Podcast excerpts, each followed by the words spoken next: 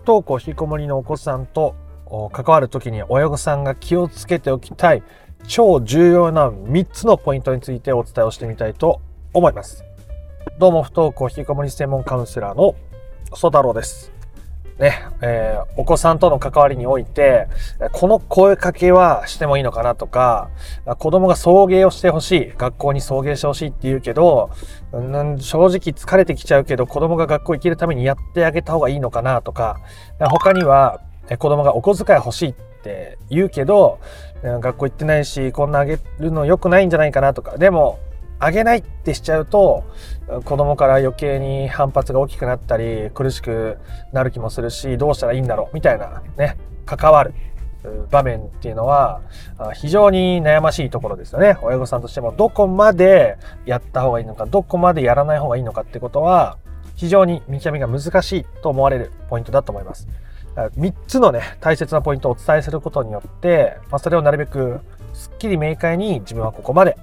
自分はこれ以上やらないっていうのが分かるように、えー、できるように 今回お話をしてみたいと思います。不登校引きこもりの本質的な解決には欠かせないポイントでございますので、不登校引きこもりを本質的に解決していきたいぞという人は最後まで聞いてみてください。えということで、3つのポイント先に全部言いますが、1つ目が相手に見返りを求めない範囲でしかやらないということ。で、2つ目が相手への期待が膨らまない程度にしかやらないということ。で、3つ目が自分を消耗させない範囲でしかやらないということです。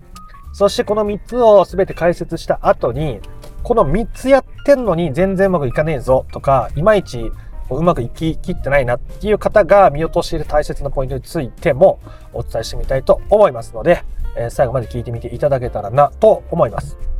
1つ目は、え見返りを求めない範囲でしかやらないということですね。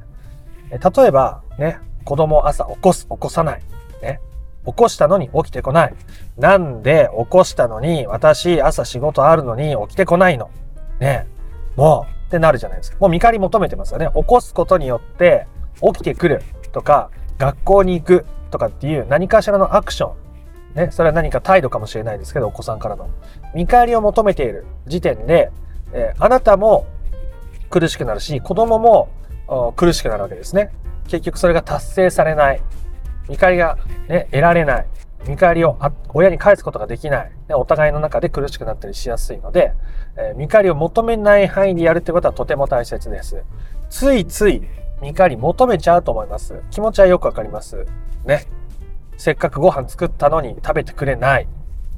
ね。食べてもらうことが見返りというか、食べることなんて当たり前でしょ？って親御さんが思うことを子供がしないことによって、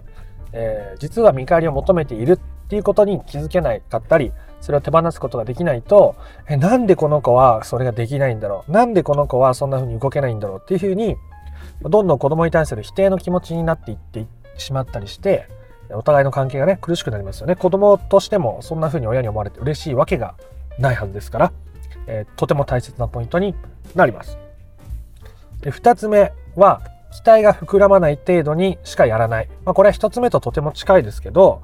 じゃあ朝学校送ってくねと。ね、子供が送ってってほしい。分かった。じゃあ送ってく。ね。あ、これで、よかった。今日は学校行けるな。うんうん。と思って学校に送ってく。で、学校に着いたらいざ、ね、えー、正門のとこまで着いたら子供が、やっぱり行きたくない。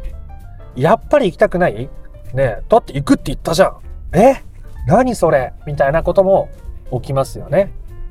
えー、子供があ何か要望してきてそれを答える。あ、これでこの子学校行けるんだ。ね、子供がお小遣い欲しいっていう。じゃああげる。これによって子供が、よし元気を取り戻してくれるに違いない。で、実際そうならなならなかった。もっと請求される。要求される。え、なんで？ってなっちゃう。ね、自分の期待が膨らむってことは、あやっぱそれが叶えられなかった時に失望に変わってしまうわけですよね。な、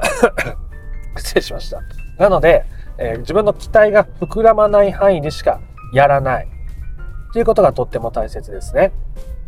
え3つ目は、自分が消耗しない範囲でしかやらないということです。子供が今まで自分のこう要求を我慢してきたから、あこれからは子供が出す要求はなるべく答えてあげよう。やってほしいことはなるべくやってあげようと思って子供にやりすぎたりする親御さんもいます。まあ、時には子供の方が支配的になっていて、あれしろこれしろって言って、こうやらなきゃやらなきゃ、やってあげなきゃって言って、えー、子供がね、えー、今から食事の準備してくれとか、ね、あれ買ってこいとか、あれ買ってきてよとかって言われて、えー、それに従っちゃう。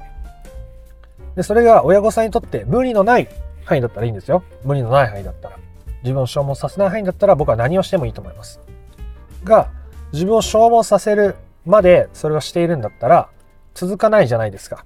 ね、やればやるほど消耗していくし、疲れは溜まっていくし、子供が上で自分が下っていうパワーバランスがどんどんできていってしまうので、苦しいですよね。その状況で子供と対等な関係になるとか、子供と今後のことについて話し合うとか、家の中での役割を話し合うとかっていうことってできなくなってしまいますよね。だから、あなたが自分を消耗させてまでやらないっていうこともとても大切になります。子供がいかに要求してきたとしても、それが自分の領域を犯すものであるとするならば、ちゃんと断るっていうことも時に大切な関わりになるわけです。ここまで振り返りますね。まず、見返りを求めるところまでやらない。そして、自分の期待が大きくなってしまいそうだったらやらない。そしてもう一つ、自分が消耗するところまではやらない。で、この条件にちゃんとかなっている場合については、僕は何をしてもいいと本当に思っています。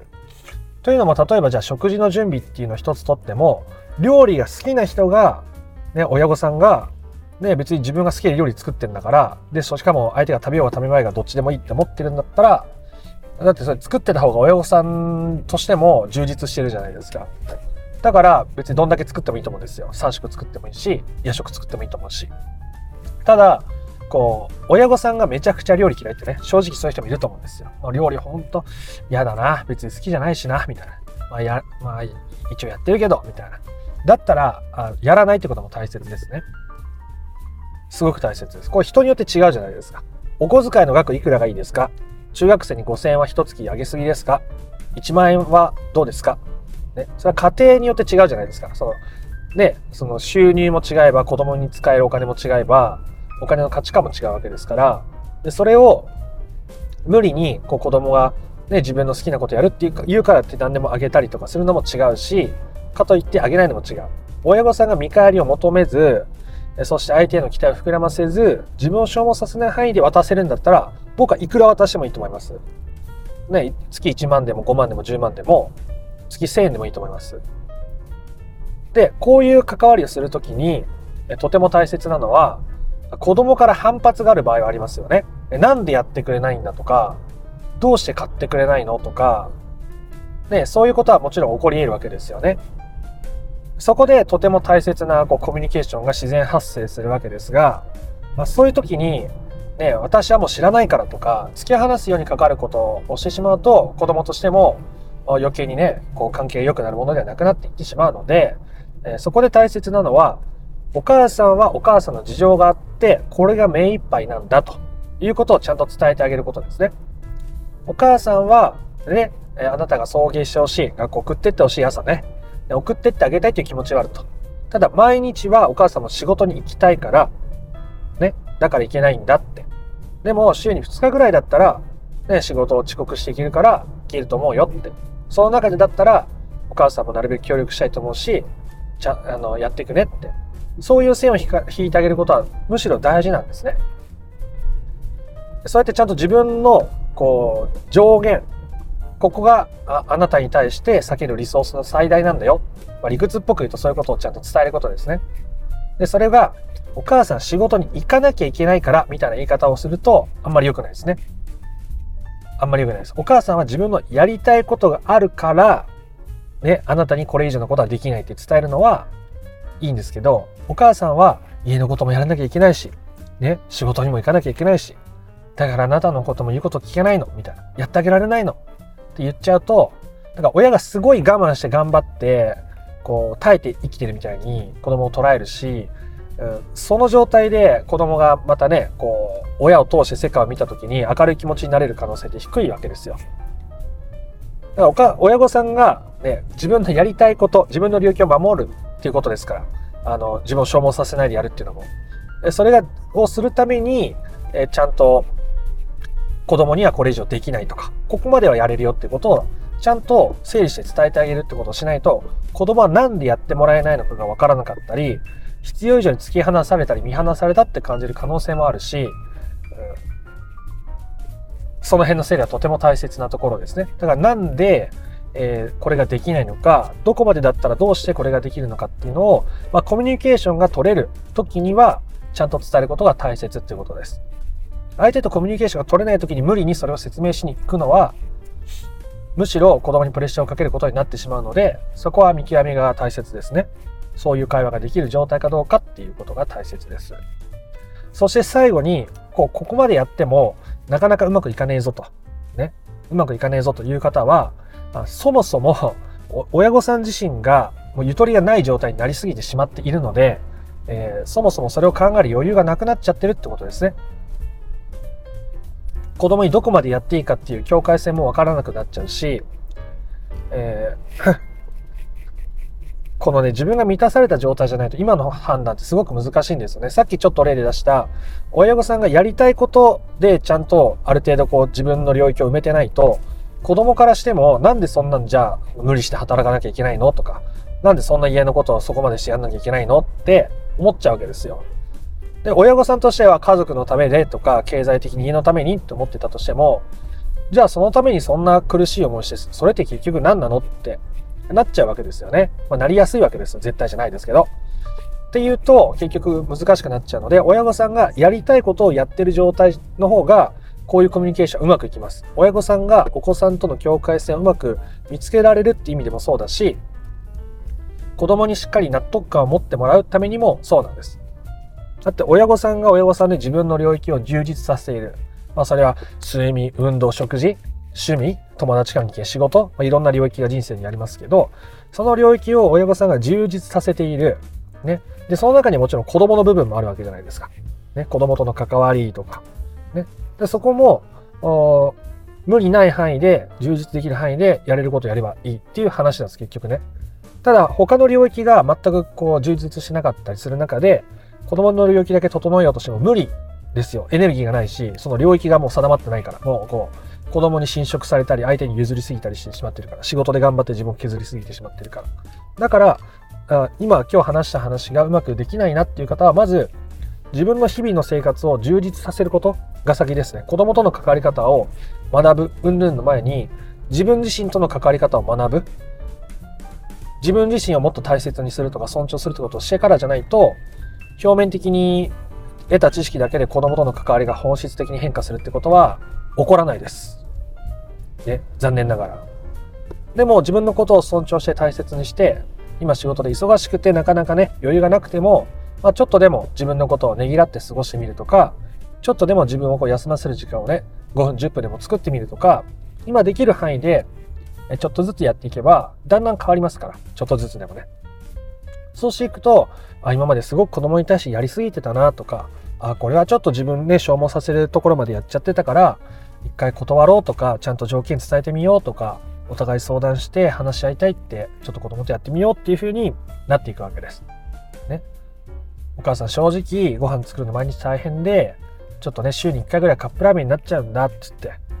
意外と子供もね、まあ、最初はブツブツ言う方もいらっしゃるかと思いますけど、まあ、意外と慣れてくれるというか、まあ、それでね、親御さん、あなたが少しでも余裕のある状態でいられれば、子供がそれで嫌な顔とするってことは、まあないですよね。ほとんど。まあ、親子の信頼関係が、もう今までのこう積年のものによって、非常にこう、子供の恨みつらみが大きくなってる状態だと、お前がそんな楽してる場合じゃないだろうとか、お前のせいでこんなに俺は苦しんでるのに私は辛いのに、自分ばっか楽しようとしておかしいだろう、みたいなことを言われることもありますよ。言われることもありますよ。まあ人によっては。あそれでも、まあ、自分を満たしながら相手に対して需要的に関わる、相手に対して無理のない範囲でしか関わらないってことを繰り返していくと、